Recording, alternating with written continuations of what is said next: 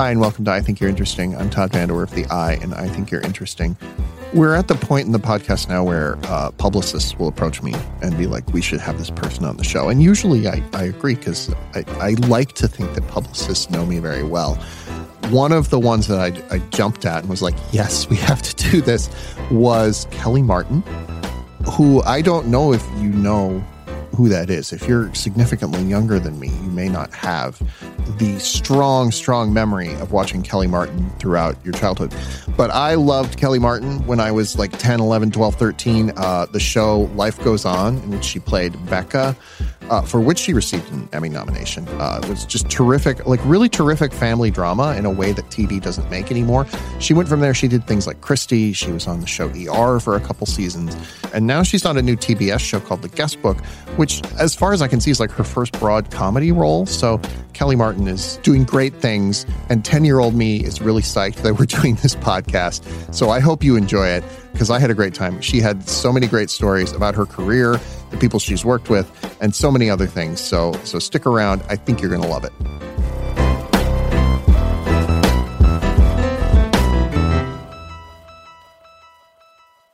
Kellie, it's great to have you here. I am happy to be here. I have been watching you on, on the guest book. I watched some of the screeners this morning, and I would not have placed you in like broad comedy, but here you are. no, I don't think anybody would place, place me in broad comedy, sadly. Was this like a thing you'd been hoping to do, or was this like a, an exciting opportunity that sort of came to you? I think it was one of those serendipitous, exciting opportunities. Um, Greg Garcia, who created the show, mm-hmm. is a very good friend of mine. Okay. And in fact, is my neighbor. Sure. So our two kids, our 10 year olds, are besties. Uh-huh. And, um, I've known Greg and his wife Kim for like three years. Okay. And I actually have said to him on numerous occasions, it's too bad we'll never work together because I do drama and Yeah. you do comedy. Yeah. Um, and then when he he actually he told me about the guest book, I was actually pregnant Mm. and we were sitting there waiting for our kids to come out of school and um, he was telling me about it and I said, That sounds amazing. And then like a couple months later told me he sold it to TBS. I'm like, Yeah. cool, great. Not thinking anything of it. Yeah. Had my baby. I'm picking up uh, his 10 year old and we're in the driveway of his house and he came out and he said, Hey, Kellie, you, you think you might want to be on the guest book? And I said, Of course, yeah, Greg, whatever you need, you know, Yeah. sure. and I, I literally put it out of my mind. I thought he meant a little guest spot, a little cameo. Um, and then I got an offer to be on the show full time. And yeah. I was absolutely stunned. Now, for our listeners who haven't seen the show, every episode is kind of a new story. It's a it's an anthology basically with these characters who check into this this guest cabin and then you know have wacky adventures. But some characters who are like townspeople, which Yes, we're townies. yeah, including yourself, like uh, sort of recur, and you might get like one 30 second scene in an episode where you have to like advance your storyline. You you are uh, one of the town cops. Yes. Um, and how do you sort of uh, make that moment count when you have like this little moment that has to play into like you are part of a love story basically, and like you have to make that play? Exactly. Um, so, I mean, I think when you first meet me, I am law. I represent law and order and the kind of like tiny bit of sanity within chaos. Yeah. Um, and what's great about my character is she's like the worst cop ever. She misses everything because she has this crush on uh, Dr. Brown, uh, Yeah. Garrett Dillahunt's character. So somebody could be stealing or doing drugs literally right under her nose, but if Dr. Brown's in the room, that's all she's looking at. Yeah. Um, and she she's actually so. I mean, pretty much the whole time I'm just pining for him, Mhm. and it ramps up, and there's a lot more at the end of the season. Um, but it was just fun to put on that uniform and and say those crazy words that Greg wrote for me. Um, I have lots of little monologues, Yeah. which I guess is the way I talk in real life. he said to me, we did one take, uh, I think my first day, and he came up, he said, Don't take a breath. Don't take a breath. I said, well, I think I was trying to remember it all. So Yeah. I probably took a couple pauses. He said, But you don't talk that way. Yeah. You don't take a breath when you talk. I said, Oh, okay, really?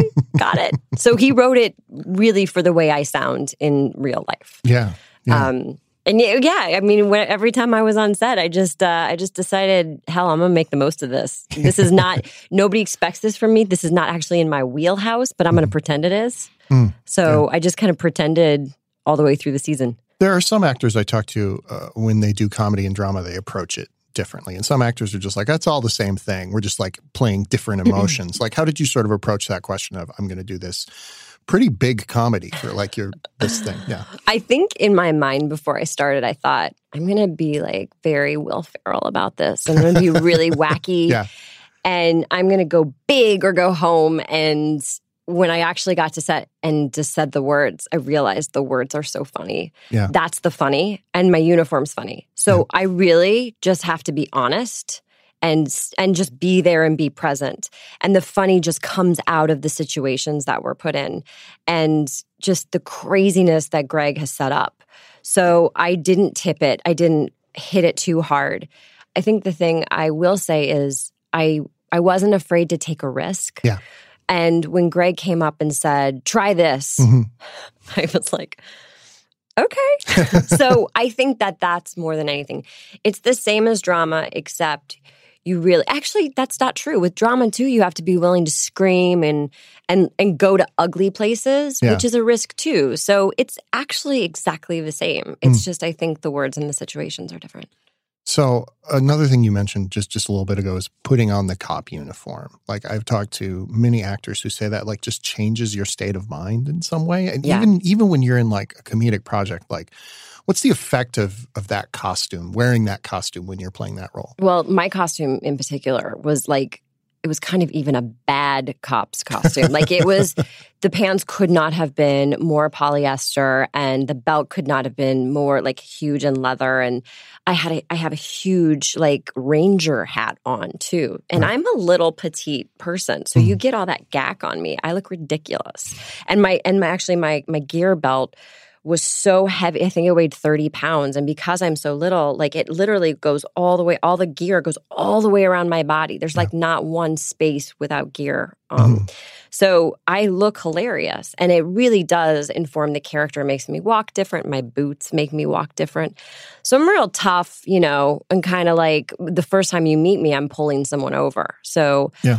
I'm not messing around. And the person I pull over is actually like, I suspect that they're drunk. Yeah. So I'm I'm law and order all the way until Garrett Dillahunt's on screen. And Right. then I'm like, hi. Like literally like I just Yeah. become a different a different person. Yeah, yeah. You mentioned that you you play sort of sanity amid chaos in some of this show, and it seems to me like you play that part a lot. Like in a lot of your work, you are the sane one, and there's all this other stuff going on around. Sometimes dramatic, sometimes comedic, sometimes kind of a blend. Yeah. Um, and you've been doing that since you were very young. And like, what is it that you think either draws you to those parts, or or that you sort of enjoy playing about those parts? I think I'm painfully down to earth and um, especially for an actress, very capable, just as a like normal person. Um, I I don't get caught up very often. My husband may disagree with this. He I'm sure he thinks I'm absolutely out of my mind. Yeah. But uh, I would say generally speaking, just because of I'm the product of Doug and Debbie Martin, and they could not be more like salt of the earth, you know, just good, solid people. And Right. that's me. So Yeah. that's the characters I end up playing. I don't end up playing the drug addict. Like I'm not gonna play I'm not going to play the, you know, the hooker. Um, I'm just that's not me. They don't hire me for those parts. I play the cop. I play the like I'm actually doing a show where I play a detective. Yeah. I'm I really am the sane one and I think I'm I'm earnest probably to a fault. Yeah. Mhm. And I bring that to all the characters I play. They're all little offshoots of me. Mm. Um I really have yet to play a character who I don't feel like is is so close to who I am. Do you ever feel that temptation to be like, oh, I wish I could just play like a mental patient or something like that? I think if I did, it would still be rooted in this weird earnest thing and Yeah. it would just come out of, you know, something very honest. And um, I mean, I think I'm probably quite insecure and um, there are things that I can tap into, but they're all going to be very close offshoots of me. Yeah. Yeah. Excellent. So, where where do you film uh, the guest book? It seems like it's out in the mountains somewhere. It but is. It, it is okay. It is actually, um, we film in a studio for all the interior. So Sure. Froggy Cottage is is a studio. And then we go like three hours north Oh wow. to Pine Mountain. Okay. which is far enough away that there are bears. there were two bears that would visit our set all the time Sure. when we were up there. Um, so it's it was cold. I mean, it, we we shot it in October and November, and it was frigid in the morning and at night. We saw bears. The locals, I don't think were super happy to have us there because they like it very quiet up there. Sure, sure. Um, so we definitely were a bit disruptive, though we tried to be very respectful and obviously followed all the rules. But what's nice is, I mean, it, again, like wearing the costume, being in that place really sets the tone, and you really kind of just kind of get to sit in it and just kind of be there. Yeah. Um, and what's what's weird about it is it's quote unquote local, Mhm. but you don't have to take a plane, yeah, but you get to drive three hours Yeah. after you work a 16 hour day. yeah. That's fun.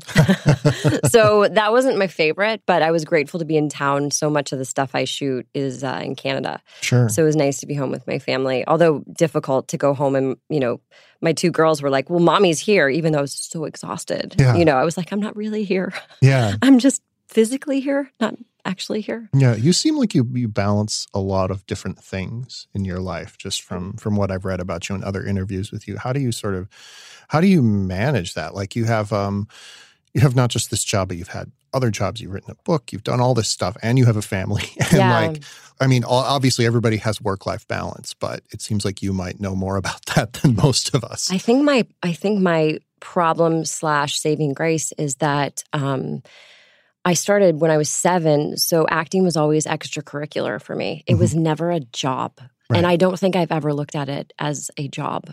I've never thought, oh, this is the way I pay my bills. Sure. Even though I do um, pay my bills this way, I never count on it. Yeah. I truly, and actually, when I met my husband, um, I, I told him, you know, when, when we were getting serious and thinking about getting married, I said to him, I said, you always have to be gainfully employed because Hmm. if you don't have a job, I can't, I can't be an actress. Right. Because part of what works for me is that I don't have to get that job if I don't get it. You know what I mean? Like there's no pressure on me to work.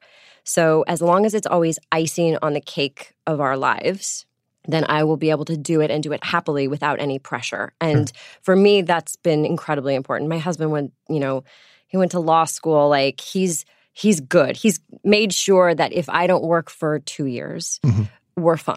Yeah. You know, I think I get to buy cuter clothes when I work, or I get to like, oh, maybe get a new car sooner than I normally would Right. but um but my work is on top of our lives and it's also kind of a priority but really after having worked 34 years i do say no to things if it doesn't work out for me and my family Sure. you know and i had a baby 17 months ago so the balance is difficult and i went back to work way sooner than i expected and had to pump and then like uh, ship my milk home and so like all that balance is cuckoo Yeah. like cuckoo cuckoo um but again like how lucky am i that i have a family that i can do the job i love and another thing i will say is uh when i was 17 um and i applied to college i was working on life goes on Right. um, I worked on that show for four years. That was all of high school.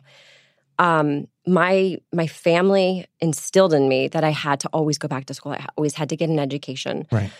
And my tutor on set, who I had for four years, who was the most amazing woman, um, made sure that I got into college. Sure. And so I went away to school. Right. I left a career that was doing, you know, I was going, it was going well. I was hot, as you say. Yeah.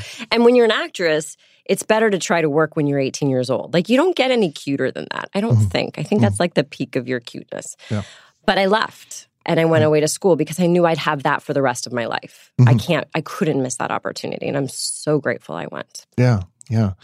You you mentioned that you started when you were seven, um, and like I don't know how much you remember of that time, but like what what was the process that that sort of happened with? Because a lot of people who start that young kind of flame out. Uh, Yeah. you obviously are very stable uh, and have not. um, but like, what were were you really wanting to? Had you always really wanted to act, or, or was it, it something that came up? So the weird way uh, I got into acting is um, my aunt was a nanny for Michael Landon's kids. Okay, And I was friends with his daughter, Shawna, Sure. who was my age. And I remember we were playing dolls in Shawna's very fancy bedroom. like it was gorgeous. And I said to her, I said, I want to be on your dad's show. And I meant Little House on the Prairie. I really just wanted to be Laura Ingalls. Yeah. And um, she said, okay. And so um, between her and my aunt, they got me an audition with Michael. Right. And uh, I had such a fun audition. I mean, I, actually, the waiting room, I was, you know, waiting to go in, and Melissa Gilbert, of course, like Right. walks by. Yeah. She just walks by randomly. Mhm. And I freak out, of course, because that's Laura Ingalls. Um, and she was very nice to me. But anyway, went in. Michael Landon was very sweet to me. He gave, he wrote a little part for me in a show he was producing called Father Murphy, Okay. which was very nice of him. But the problem is, it was not Little House on the Prairie. And that is not, I did not want to do Father Murphy. I wanted to do Little House on the Prairie. It had been canceled. I couldn't do it. It was not an option.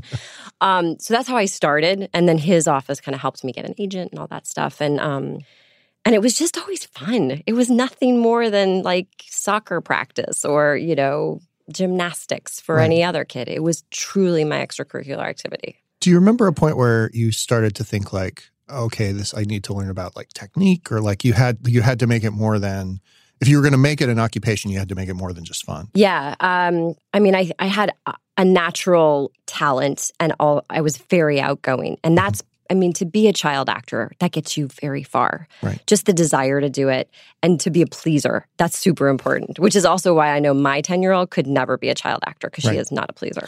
I was a total pleaser. So, um, so that gets you quite far as a child actor, and having good parents is super important. Um, I went into acting class at nine years old, and I was in the same acting school for eight years, Wow. uh, Young Actor Space. And I saw River Phoenix and Leo DiCaprio came through, Tobey Maguire, Maggie Gyllenhaal. Like it turned out some amazing actors. Sure. Um, so that was where I did all of my acting and learning, and it was so much fun. It Yeah. was again never full of pressure, and I was learning quote unquote technique, though I never knew what kind of technique it was. Right. I was just learning how to be an actor and how to be honest, really. Yeah. Which is at the end of the day, all you have to do is just be honest. Right. Right. Do you do you think that honesty sort of came eas- easily to you? It, it seems to me like you have trouble being false. I can't be false, and I am a terrible liar. I, I can't I can't lie. Mhm. I think I tried lying to my husband when he was when he was my boyfriend. He totally caught me, and he's like, "Don't ever try to lie to me. You're so obvious." So, um, being honest, yeah, is is kind of something I I can't help but do, and it does help me as an actor because. Um, my one of my acting teachers always said, you know, it's all about pressing bruises. Like when you're doing a really emotional scene or you have a character who's on a, an emotional roller coaster, you know, you have these bruises that you've accumulated throughout your life, and you know, you in order to do a scene, you kind of press on that bruise and see if it's working for you. right. If that bruise isn't working, you got to go to another bruise. You know, Yeah. to call up kind of you know things, and and you want it to be as fresh and as real as possible. Um, sometimes things don't work for me and I have to try something different. But um, but it all comes from, I guess it's method, yeah. quote unquote method. It's a little Daniel Day Lewisy, but but I guess I am a little method somehow. Um, even though I I just have never put labels on it. Sure, sure.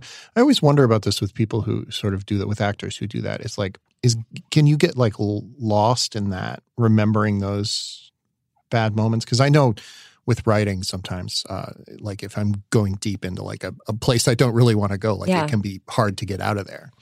Yeah, and that's kind of the burden of being an artist. Yeah. Um, but that's what that's what people need us to do. You know, I, I actually um, I think uh, on Life Goes On, I wasn't very um, good at controlling that kind of bottomless pit of sadness. Yeah. Sometimes I played a character who um, fell in love with um, a character who had HIV, right. and my and Becca was just obsessed with him, and he was like 16 years old, and I just really went there, and Yeah. I I really had trouble coming back from there because I just didn't know how to control it. And since then, I've really learned how to control it. Um, and in fact, Patti LuPone, who played my mom on Life Goes On, is so good at doing that. Like Yeah. she's so good at turning it on and turning it off. Hmm. And I watched her do that for many years and wasn't able to do it until I was a bit older. And something she said to me that so stuck with me when I asked her, I said, How do you cry so easily? Like, how do you do that? I mean, she's Sicilian, so that helps. but she said, Honey, I got a suitcase full of sorrow.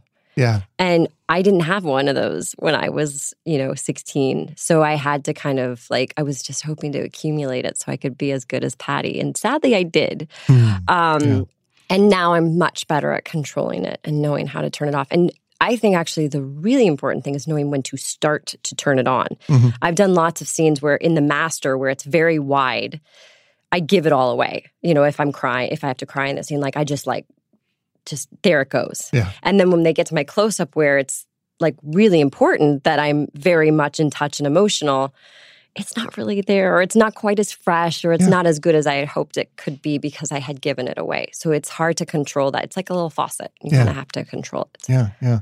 You mentioned your parents are salt of the earth, and so are mine. Uh, so when I said I wanted to be a writer, Mhm. um, they were like, "No, that's not going to happen." But Yeah. you, like, when you sort of stumbled into acting, it sounds like, like, what was their attitude toward that? What, what did they, what did they have to say about it? So my dad has worked at J.C. Penney's forever. Like he he was um, I don't know what he was when I started. Maybe I don't think he was a personnel manager at J.C. Penney's, but he worked at J.C. Penney's. And my mom was a preschool teacher. Okay. And when I got that audition with Michael Landon and he wrote me a part and I did all right, um, my parents were very, very skeptical and very reluctant to let me go on auditions because, you know, it cost gas money. Sometimes you'd have to put yourself up at a hotel or, you know, different things. So, mm-hmm. and my parents couldn't afford that. So they, they thought, okay, I'll we'll let her give it a try for a little while. If it costs too much money, then we won't do it. And I had I had a little sister as well, so it was logistically difficult. But I got most auditions I, I went on. Like it's a very small pool when you're a child actor, and I was very confident and very sassy. And I went in and I mostly I did like 50 commercials when I was a kid. I mean, Yeah. I just go get those parts. And I think I paid for college by the time I was nine Sure. you know, I'd saved up enough money for that. So they were like, okay, we'll let her do it. and my mom had to quit her job because I became busy enough that she, and she didn't want anyone else to be with me but her, which Right. thank God for that because a set, honestly, is no place for a child. yeah. So thank goodness I had an awesome mom looking over, watching over me and making sure I was safe and that I didn't hear things I didn't need to hear. Yeah. Because it's a world of adults that no kid should be exposed to. Now you said your your older child wouldn't want to act, or probably wouldn't have the gift for it. Yeah. Um, but say your say your younger child is really into it. Like, is that what would be your your greatest encouragement uh, for them, and then what would be sort of like your biggest um, hang up about maybe that? my biggest hangup would be just logistics. I mean, it really requires you driving into Los Angeles and having, you know, really it's the mom or dad that needs to sit in the office, like sign the kid in and just like really just do the work. Right. Um, send them to acting class. So drive in for that because we live a bit far from the city. Um, so logistically, I think it's difficult. I think it's very important for a kid to be in school, and I think it's very important for a kid to be a kid. I feel like I escaped. I did all right. I'm I'm okay. I I, I got through it unscathed. Right. But I don't think that a child should be should work. I think a kid should be a kid. Right. That being said, I think it's amazing to be in touch with your emotions. I think it's amazing to be able to speak well. It really serves you well throughout your life, even if you don't end up being an actor when you're older. So there are lots of good things about it, but I think missing school is difficult and not something that every kid can do and kind of go back and forth and be successful and go to college and all that stuff. I mean, I think it takes a real disciplined kid, and I was quite disciplined. I just don't want that for my girls. I want my kids to be, you know, digging up worms and uh, playing on the swing set. Like I just don't want them to have to like be learning lines and going into auditions. I Yeah. just don't. Yeah. I've done enough of these recordings now for the art of shaving that people are are always asking me, Todd, do you actually like shaving that much? And the answer to that is is is yes, I do. I love shaving. I love shaving in all its particulars. And I love the products that you can get at the art of shaving, which have taken my shaving game to a new level. In particular, right now, I'm using their bourbon inspired collection, which is in celebration of the highly anticipated new film Kingsman, The Golden Circle, in theaters September 22nd. So this is inspired by that new movie, and its new collection is thoughtfully created to celebrate the best of the modern gentleman, like a Kingsman, you might say. It combines a rich woody base with a hint of vanilla. It's got the bourbon amber scent, and it evokes both heritage and tradition. And with its blend of botanical ingredients and and essential oils, this pre shave formula is perfectly suited for men with tough beards. Formulated with skin conditioners and essential oils, the shaving cream helps hydrate and soften your beard hair for a close and comfortable shave. Blended with essential oils and moisturizers, the light and quick absorbing aftershave balm hydrates and refreshes skin after shaving, leaving it feeling smooth. These Kingsman collection items are available at all the Art of Shaving retail locations and online at theartofshaving.com. So see the new movie, Kingsman The Golden Circle, in theaters September 22nd, and our listeners will receive 15% off their first order and free shipping by using the promo code TODD, T-O-D-D. To get this offer, go online to theartofshaving.com, use my special promo code TODD to get 15% off your first order and free shipping. Visit theartofshaving.com for this special offer and be sure to catch Kingsman The Golden Circle in theaters September 22nd.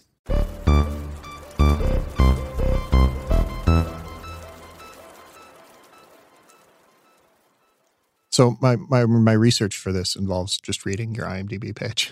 excellent, excellent. Hopefully it's accurate. I haven't looked at it in a while. There's uh there's just a lot of stuff on there that I just it goes on about. and on yeah. and on, doesn't it? uh, that I just want to talk about. So we're just going to do that for a while. Um, I noticed you were in as as a young child. You were in a couple episodes of Life with Lucy. Yes, with the great Lucille Ball, yes. her kind of final TV show. Did you get to like meet her and work oh, with her? Yeah, and, yeah. And I, what was that like? I for sure got to meet her and work with her, and it's for I mean, can you imagine meeting more of a legend? Yeah. I, and I knew who I met. Like I I was I was an I Love Lucy fan sure. from the time I was little. So I was excited. I have to be honest, she was 80 something years old. Right.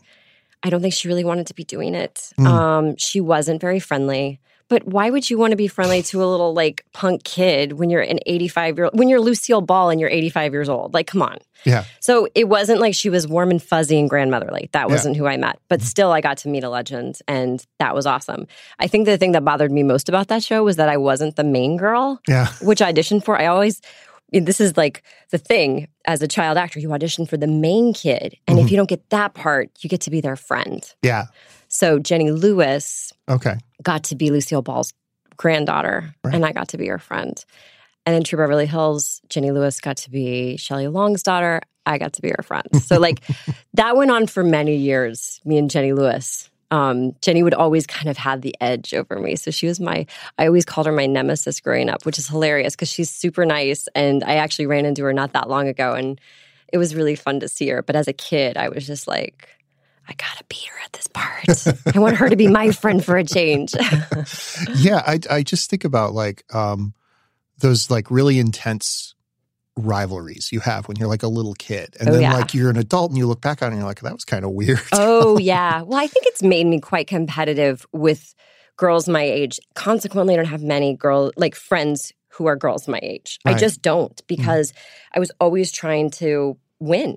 Yeah. I mean, I'm sure little ice skaters are the same way, or gymnasts, or you know, people who were like really serious at a sport. Um, it made me quite competitive. I, it's unfortunately kind of like my relationships with women my age. It's really suffered. Yeah. Yeah.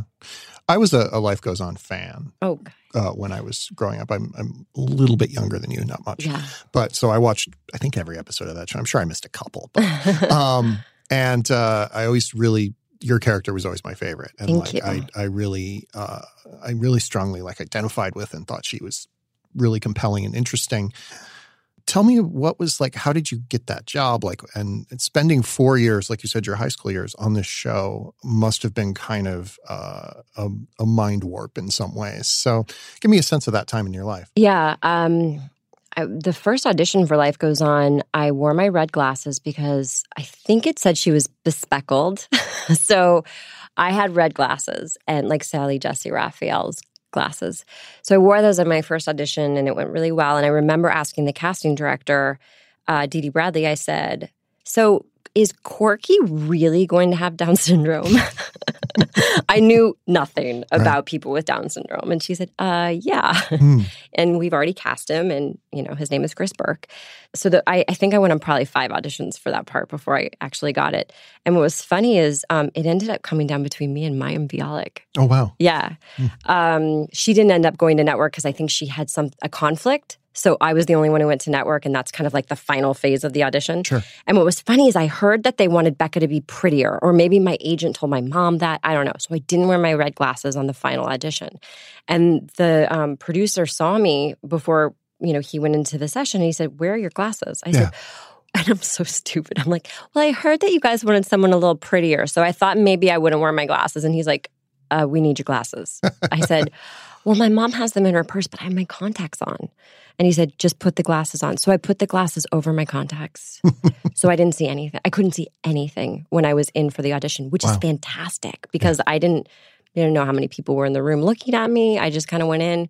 I could only like see my lines, like that was it. So that was the crazy journey to get the part. And then honestly, I just I didn't think too much of it, and it didn't get heavy. I don't feel like it got heavy until Chad Lowe was cast and the HIV storyline kind of took prominence. Mhm. Um, the stuff with Chris Burke was amazing and groundbreaking and all of that, but my character was always like whatever, quirky, you know, his protector, but kind of rolling her eyes a little bit, and she was a Yeah. little pouty.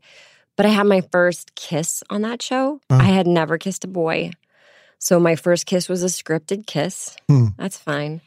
Um, I learned how to Becca learned how to drive before I did, so I Hmm. had to learn how to drive on on the back lot of Warner Brothers. Um, and I think they taught me on an Austin Healey, which is not what you teach a child to drive on. Like that is the wrong car for a kid to learn how to drive. And then Becca got into college before I did, and she got into Brown. And I was like, damn, I better get into a better school than that, or like at least as good. Yeah. So I was always kind of trying to keep up with her. Mhm. And I think the thing I loved so much about Becca was she was a real brainiac, Yeah. but there was something kind of cool about her. She just really knew who she was. Right. Right. And um and I think I wasn't nearly as much of a brainiac as Becca was, but she kind of made me want to be a brainiac. So I like that she gave those nerdy girls permission to kind of be who they are and that there was something really cool about being smart even though you were a teenage girl. Sure. Sure. And I love that about her. I just I remember when I when I saw the promos for that show. Um, I I like obviously that show was groundbreaking in so many ways. It had Chris Burke, it had the HIV positive character. But when I first saw the promos for that show, I was like, oh, that girl wears glasses. I was like, that was like what made me think, oh, this is this is a show for me. Oh, really? Yeah. Did you wear glasses too? I didn't at all. Like I just Oh, was like, I've never seen that before. Like my I, yeah, it's true, right? You didn't Yeah. really see that.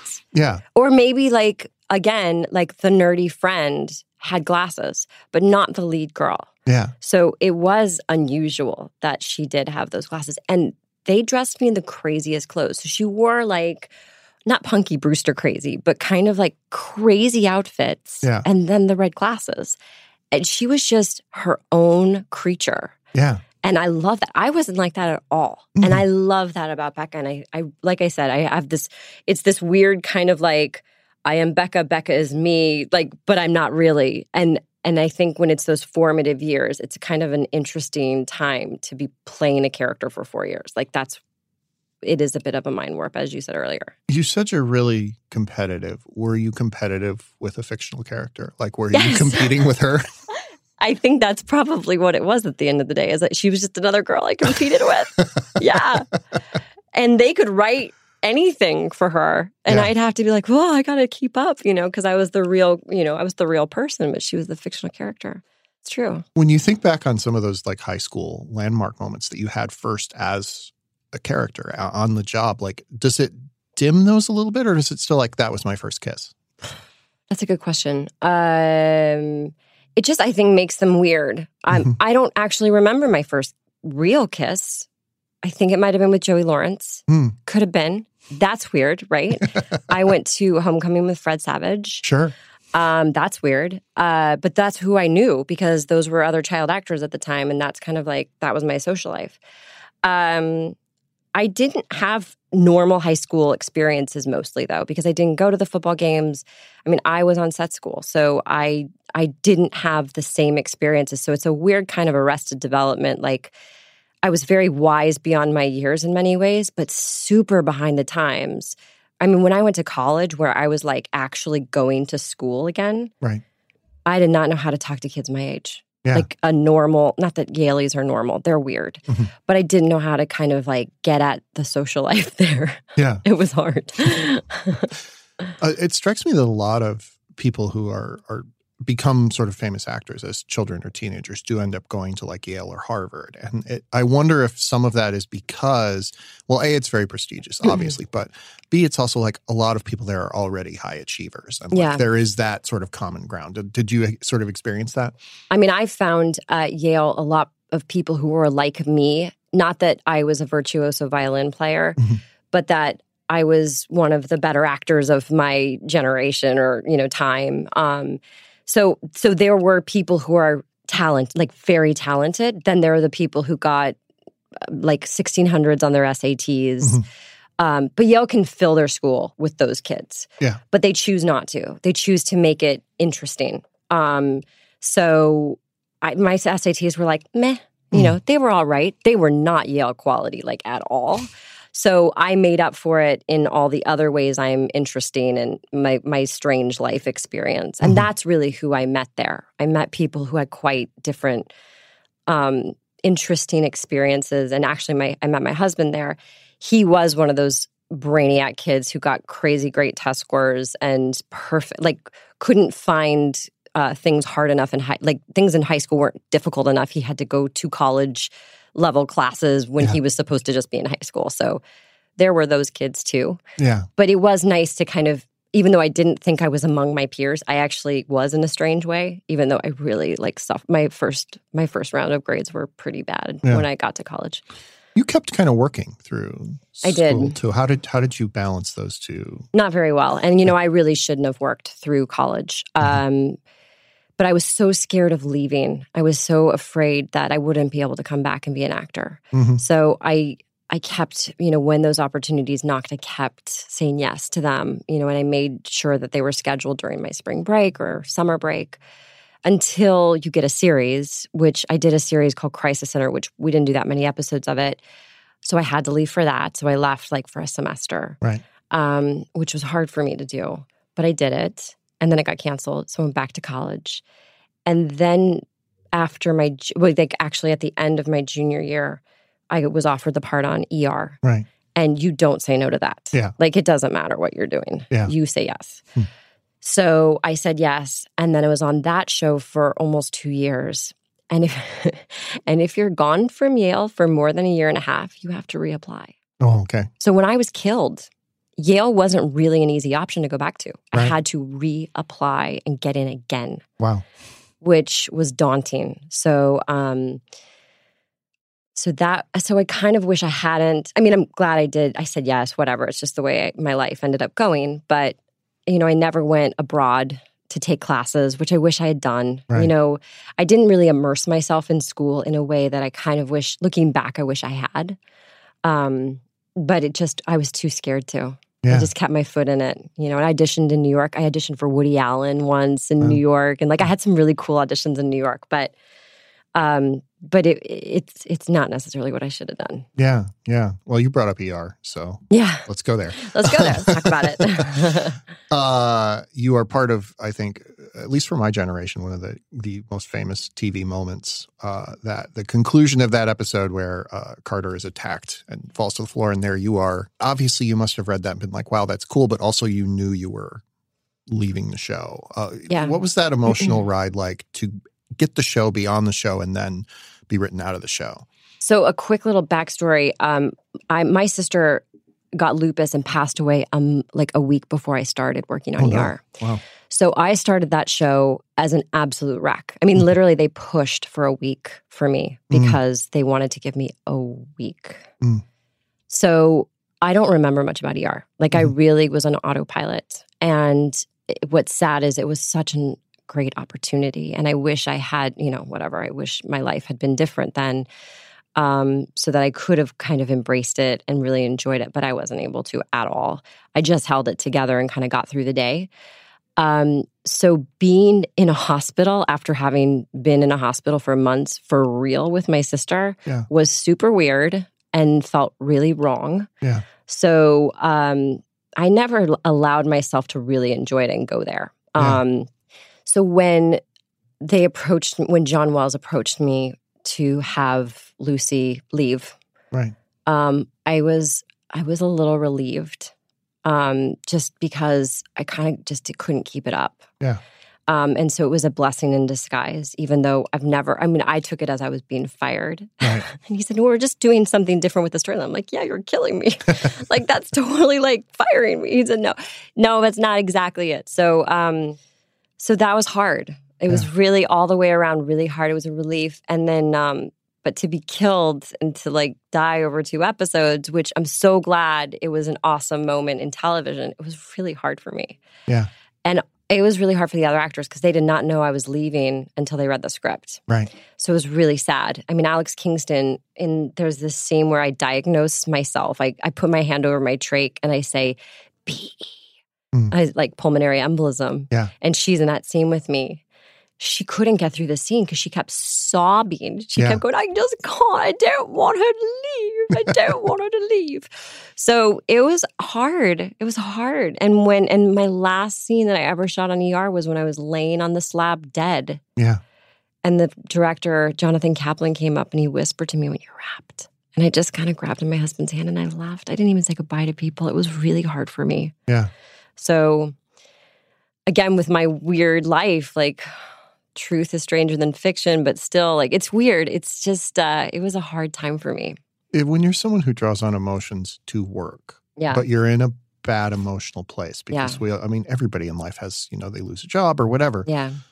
How do you fight through those impulses to like just give in to the darkness, but you need to like stay here? Oh, you yeah. know? And in fact, on ER, they don't want the doctors normally to show much emotion. Right. luckily I was a med student, so I was allowed little cracks of emotion. But I think that's when my uh, professional side just completely takes over. I ju- actually, my husband at the time, I mean, he was my boyfriend at the time when I worked, but he kept saying to me, he kept saying, You're a professional, you're a professional. So all I did was my job. I just went to work, I did my job, I just kept it all in, kept it together, um, kept a lid on it Right. because I'm good at I'm good at working on a television show. I know how to do that. So um if nothing else, I can do that. Right. And that's what I did. Hmm. You know. Yeah. If you were like the HR representative for all of television and you were going to be like, here's how you can succeed at working on a television show. Yeah. Like what, like what are some tips people might not have that you have because you've been doing this since you were, you know, seven? Well, you know, so many actors are coming from features and doing television. And, you know, if it's HBO, that's fine. Or if it's, I mean, maybe even Netflix or Amazon, they'll let you have some time. Right. Net, um, television mostly, when it's just episodic television, it is a train and you have to jump on. You usually get maybe three takes. Right. So you need to like be on your game. Like you need to know your lines and you need to be able to hit your mark. I mean, it's technical. It's Yeah. very technical. So all the emotion and all that other stuff, Mhm. like you better just bring it right away Right. because we don't have time to go to take 25. It's not going to happen. We don't have that time. Right. And especially on something like ER where you shoot a 12 page oneer, Yeah. like you need to have it together right when you get to set. You can't find it, quote unquote, find it. Yeah. You know, it has to be there. Yeah. Um, and that's, I think, the big difference with television versus film or like theater, where you rehearse for weeks Yeah. and you find it. Mm. Uh, you have to do your work offset and then bring it, and obviously be totally willing to change if that's what the director wants. Yeah. But you have to bring it. You know, they can't wait for you to like really get in touch emotionally. You have to just do it. So when you read a script now, like what what's your process for like breaking down what you're going to do, how you're going to play these parts? I still work with my acting coach. Uh, I I work with her on every project I do, especially on the guest book, because I needed to bounce it off of someone and do it wrong for once, and Yeah. then go to set and do it right. So I always work with her. But that's also the trick is you don't want to overwork it. You want to just have it so it's kind of there in your body somehow. But then when you get to set, still have it be fresh. So Right. there's a real balancing act. So you can't be over rehearsed. You have, but you can't be under rehearsed. You kind of have to just be kind of there. I just that is that too No, esoteric? that makes sense. That makes sense. I, I I get it. I get it. Yeah. So I mean, I don't do like a lot of like backstory, like Haley Dean's favorite color is purple. You know, I don't do that stuff. Um, I choose kind of specific things um, that I like to hit. Like if she twirls her hair, like I like sometimes to have a little habit that they have, even if you never see it on camera, just for me to kind of put myself there. Um, I don't know. I'm I've just been doing it so long; it kind of just falls into place. Usually, luckily, Yeah. um, and sometimes when it doesn't, it's usually me, something I'm doing wrong. But um, but the guest book didn't fall into place right away. It took me a minute. It took me a minute to find my footing on that one. Yeah. Mostly because I think I was nervous too, because I really wanted to do a good job for Greg. Because he's my friend. You have um, been working with the uh, Hallmark Channel for Mhm. many years. Like I, uh, this is going to be like a random thing that people won't care about, but I'm going to say it anyway. Um, uh, there, the Hallmark Channel holds this annual gathering, this one annual party that like Yeah. they invite journalists to, and I've gone Yeah. to a few of them, and they're always like, "And here's Kellie Martin, like our patron saint Right, Hallmark," right, and everybody applauds for you. Um, and everyone's like, "Okay." Uh, and Hallmark, I think, has kind of a, I don't know, has a reputation as being for moms or whatever, Right. being for grandmas. Like I watched Hallmark with my grandma when she was alive. That was my primary exposure to it. But Yeah. the thing I think about is that it's a lot of movies about like just good, decent people. And that's hard to play. It's hard to play a good, decent person. So how do you approach that when you're going to do one of these movies? Well, as as kind of like normal and balanced as I am, I hate saccharine. I hate sweet. I can't do it. Mhm. So I would say I'm probably not the girl they call for those parts. Mhm. You know, I've only done one Christmas movie for them, and the one I did, I I tried to make it. I try I try to put my grit in it Right, when I can, right. and I've been working with them since 2004. Okay. So I've been there long, much longer than people behind the scene, like you know, executives have been there. Um, I've been there for a long time, and uh, I think I approach it honestly, and I still make it my own. And they haven't asked me to play it sweet, or they Mhm. haven't asked me to play it. Earnest is actually kind of something I I do well. So it's honest, it's earnest, but I think I maybe have said no to the ones that are overly sweet. I am very, very happy my 10 year old can watch the Hallmark shows I do. She can't watch the guest book. So I love that she can watch that. Um, my mom, my dad, my and when my grandma was alive, she loved it too. Yeah. It's a great place to work. It Mhm. really is. And um, I think there's a real need right now for television like this. Yeah. Game of Thrones is fantastic, but you don't feel good after you watch Game of Thrones. You feel a little gutted, Right. and that's all right. But there has to be those shows that build you up and make you feel happy. Mhm. And I really think Hallmark Channel does that. Their mystery shows are a bit of a different story. So I did a show for them called Mystery Woman, Sure, and we did sure. 10 episodes, 10 movies. And I wouldn't say that was a feel good show. It No. was Nancy Drewish though. So it was a comfortable show. It was very murder she wrote. It was um I feel like it's very accessible accessible. It's not too complicated, but it's a little intriguing. Mhm. You know, it's like the happy side of murder. And and there's nothing wrong with that. Yeah. And there's a real place for that, you know. Mhm. And I actually think especially in this crazy political climate we're in, for instance, advertisers are loving Hallmark Channel. Like right. just put it on the Hallmark Channel. There's like they love dogs. You know, like you will never. There's nothing questionable happening. Mm-hmm. It does bother me sometimes when they're like, "Oh, you know, you can't wear that shirt because you see too much cleavage." I'm a little like, "Really? Yeah. I like this shirt, Yeah. but I can't wear it." So that annoys me when that happens. But they know their audience and they're they are fiercely loyal to their audience, which is why they use all the same actors because their audience likes those people. Yeah. They're happy with those people. Uh, How do you sort of distinguish between too saccharine and then feel good? Because like the line is sometimes hard hard to see. I can't play saccharin. Yeah. I really can't. Mhm. Um, it'll make my stomach hurt. I just I can't do it because I'm not saccharin, and I have my sweet moments, but I those saccharin moments I have them take them out of the script before before we shoot it, Right. or I'll talk to the director and say. I know that this is what they think they want here, but I'm going to like steer it in this direction. And trust me, it'll be good enough that they won't miss that little saccharin part. Right. Mhm. So I just don't give it to them. Yeah. Hmm. Um, again, I haven't done more than one Christmas movie. I feel like they do save some of that saccharin stuff for that, you know, for the Christmas movies. Mhm. But people love their Christmas movies. They're like candy, you Yeah. know. They're really, they're delightful, Yeah. and um, and that's great. So, so I would say I'm probably one of the more like wry, kind of skeptical people at Hallmark. Yeah.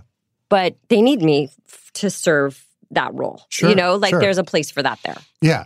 Yeah. Yeah. Yeah. Um, I, I, you're missing out on the Christmas movies, though. I know, I know. And I really had fun with the one I did. Although I will say it was very hot because they shoot them all in the summertime. So Yeah. you wear like hats and and scarves and everything, and you're literally sweating your way through the thing. So I don't miss that. You do do a fair amount of voiceover work, uh, Mhm. including on uh, my favorite movie of all time, a Goofy movie. I knew you were going to Uh, say I- that. I, it, I'm like, it's not actually my favorite movie of all time, but it is But a very fun movie. yes, Like, it- yeah, it's up there. It's yeah, up there. it was a good animated film. Uh, what what draws you to a voice voice part? Uh, and uh, do you have any Goofy movie anecdotes? I don't remember. I don't actually don't remember Yeah. doing the Goofy movie. Actually, I I must have been. I think I was doing Life Goes On at the time. I did a lot of voiceovers on my lunch hour Wow. from Life Goes On. Mm. So it got a little busy. Um, I did a pup named Scooby Doo. Yeah. I played Mhm. Daphne, and Okay. that was so much fun. I did that for years. Mhm. Voiceovers are the best. They're the best. They're they're fun. I will do them anytime anyone asks me to do them because you get to wear your pajamas. You know, your hair can be crazy and your voice still sounds the same. So they're just one of those things that I wouldn't say I'm terribly good at them because I don't do different voices. I Sure. mean, I can make my voice a little higher or a little lower, but mm-hmm.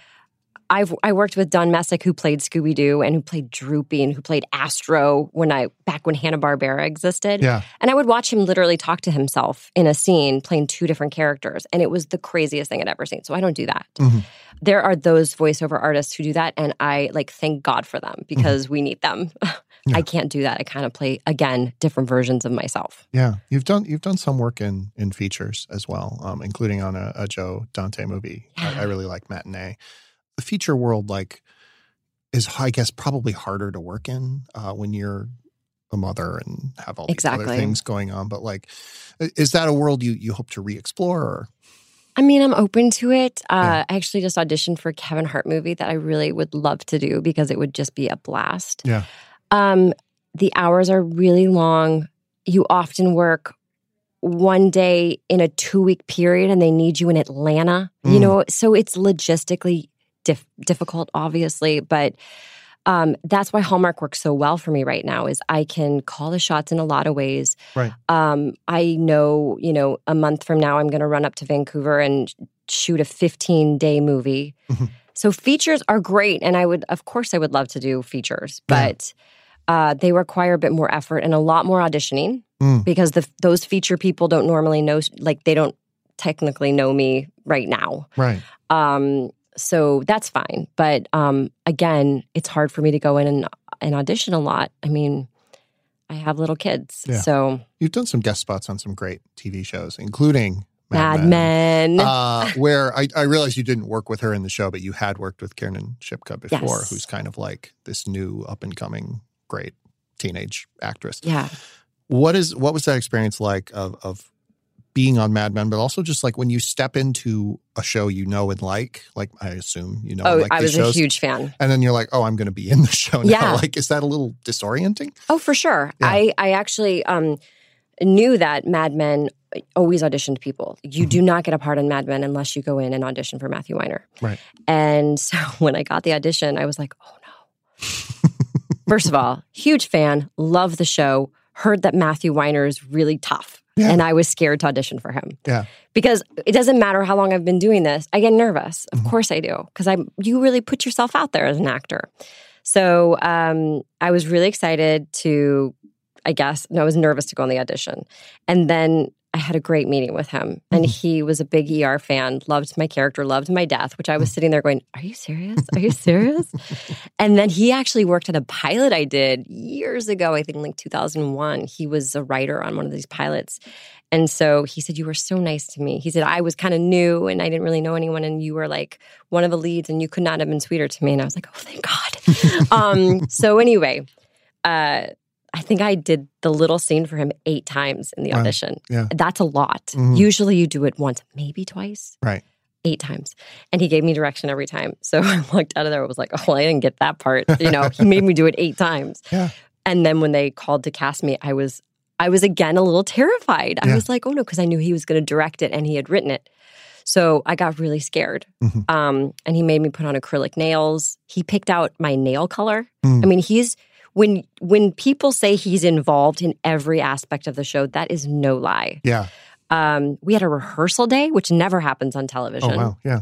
So it was an interesting process. Mhm. And um, the thing that was so fun about it is everyone who works on that show, everyone, doesn't matter what the job is, they are so good at what they do. So it was Yeah. amazing to be on set with these people who are at the absolute peak of their ability. My hair and makeup was phenomenal. My clothing was amazing. So it was just really fun. Yeah. And I Mm. worked a little bit with Kiernan. Yeah. Um, and actually, remember before I even worked with Kiernan the first time on this Hallmark movie, Smooch, when I was doing my wardrobe for Smooch, I saw her picture on the board. I didn't know who they had cast for my daughter. For she's my daughter in that. Yeah, I think so. Yeah, I think she was my daughter. I watched that one. I think so. Um, yes. So I saw her picture and I said, "Why is Sally Draper on the wall?" And they said, "She's playing your daughter." I'm like, "Are you kidding me?" I'm so excited. So I was a fan of hers before I even worked with her the first time. So um, doing Mad Men was I was like a little bit of a bucket list Yeah. thing for Yeah. me. Even though it was just three little scenes, it was Mhm. such an honor to be on that show. You obviously work with many younger actors now, uh, people, children, but also teenagers and like early 20 something. Yeah. What, like, do you have advice for them? What's your standard go to to be like, this is what you need to do to keep going? Well, I did say to Kiernan actually, go to college. Mhm. Please go to college. I said you're going to be very busy, and everybody just, they're going to be wanting you to work, but take the time to go to college. I don't know if she will. I hope she will, and she's so bright. Yeah. I said, and and go to a Yale or Harvard or Princeton or Stanford. Like you will get in. Right. So so set your hopes high and and and do it. So I I mean I truly think that that is that is always my advice is get an education because you may get to college and say, you know, I want to be a mathematician Right. or I want to be an archaeologist. Mm. And that that should be a path that's available to you. Don't just do don't just stay an actor because that's just what you've always done. Yeah. You know, the most interesting actors live their lives. So I think college and being away from home and being uncomfortable and being inspired in a totally different way is so important for your life. Yeah. That if you do come back and be an actor, what a better actor you'll be Yeah. because you've lived in a different way. You've kind of gotten out of your comfort zone. You stopped just doing, you know, scenes and plays and whatever. Go, you know, I mean, I was an art history major and I was like, I had this, I had this professor. Her name is Mary Miller, and she is a Mayanist. And I sat in her class, and she talked to me about digging up Mayan ruins in Guatemala, and I was in heaven. Mm. And I was so inspired. And now I'm producing this thing called Emma Fielding, which is a Hallmark series about an archaeologist. Right. And you better believe I'm drawing of on all the things I learned in my history of art classes from Mary Miller. Yeah. You know, and that's what's interesting about being an actor is you can draw on all that weird stuff that Mm. you've experienced as a person. Yeah. Yeah. You've worked with so many great actors, so many great people just over the course of this career. Who do you think you took the most from or learned the most from? Patti LuPone, without a doubt. Yeah. She's um, so naturally gifted as an actor and as a singer, obviously, but uh, went to Juilliard, studied, Mhm. Honed her craft, and has a great respect for for those who work at their craft. Right. And there's a real kind of proper way to do things with respect to Patti. Um, you need to know your stuff, and you need to be on when Right. you come work with her. Mhm. Um, that being said, she's so crazy in such a beautiful way that she really invites this kind of unexpected magic to happen. Yeah. So I think that's my takeaway from working with Patti is be prepared, have the framework super solid so that you could sprinkle in that magic that you never knew was going to happen Mhm. because she's magic. Yeah. Um and I mean I was amazed by her every day that I worked with her on Life Goes On and then I always I mean I always fly out to New York and see whatever new show she's doing. When she did Mama Rose, and I've seen her do a lot. Mm.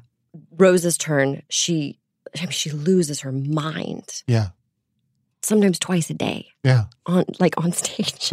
and then you go backstage and see her. I'm like, knock on her little, you know, dressing room door and she opens it. She goes, Hey doll. I'm like, I just saw you literally crumpled on the ground, Yeah. sobbing your brains out. And you're like, hey, what's up? You know, afterwards, like, how can you be that person? So I just have such admiration for her. And she's been so generous with me. Um, she sang at my sweet 16. Mm. She uh, she sang at my wedding. And after my sister died, she flew out to be with me on set. She sat on the set of ER, Wow. just sat in my like my little chair and just was there for me. Wow. So she's been an amazing friend. Um, and she's like my second mom. So Mm. without a doubt, she's the one I most admire. We're going to head toward the end of the show now, but I do want to ask. We've talked a lot about what has changed since you started when you were seven. What's what's still the same about acting to you? What is this the what's the through line from seven year old you to you now?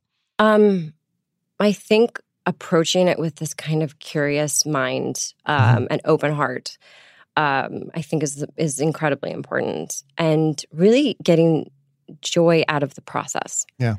I mean, I love walking into the hair and makeup trailer and, you know, sitting there and talking to them. And then, you know, they call you to set and I'm always the first on set, which is funny. Like, you're not supposed to do that when you're the star of the show. You're supposed to like let the supporting char- characters get there before right. you. I'm always the first on set because I have, I just love doing what I do.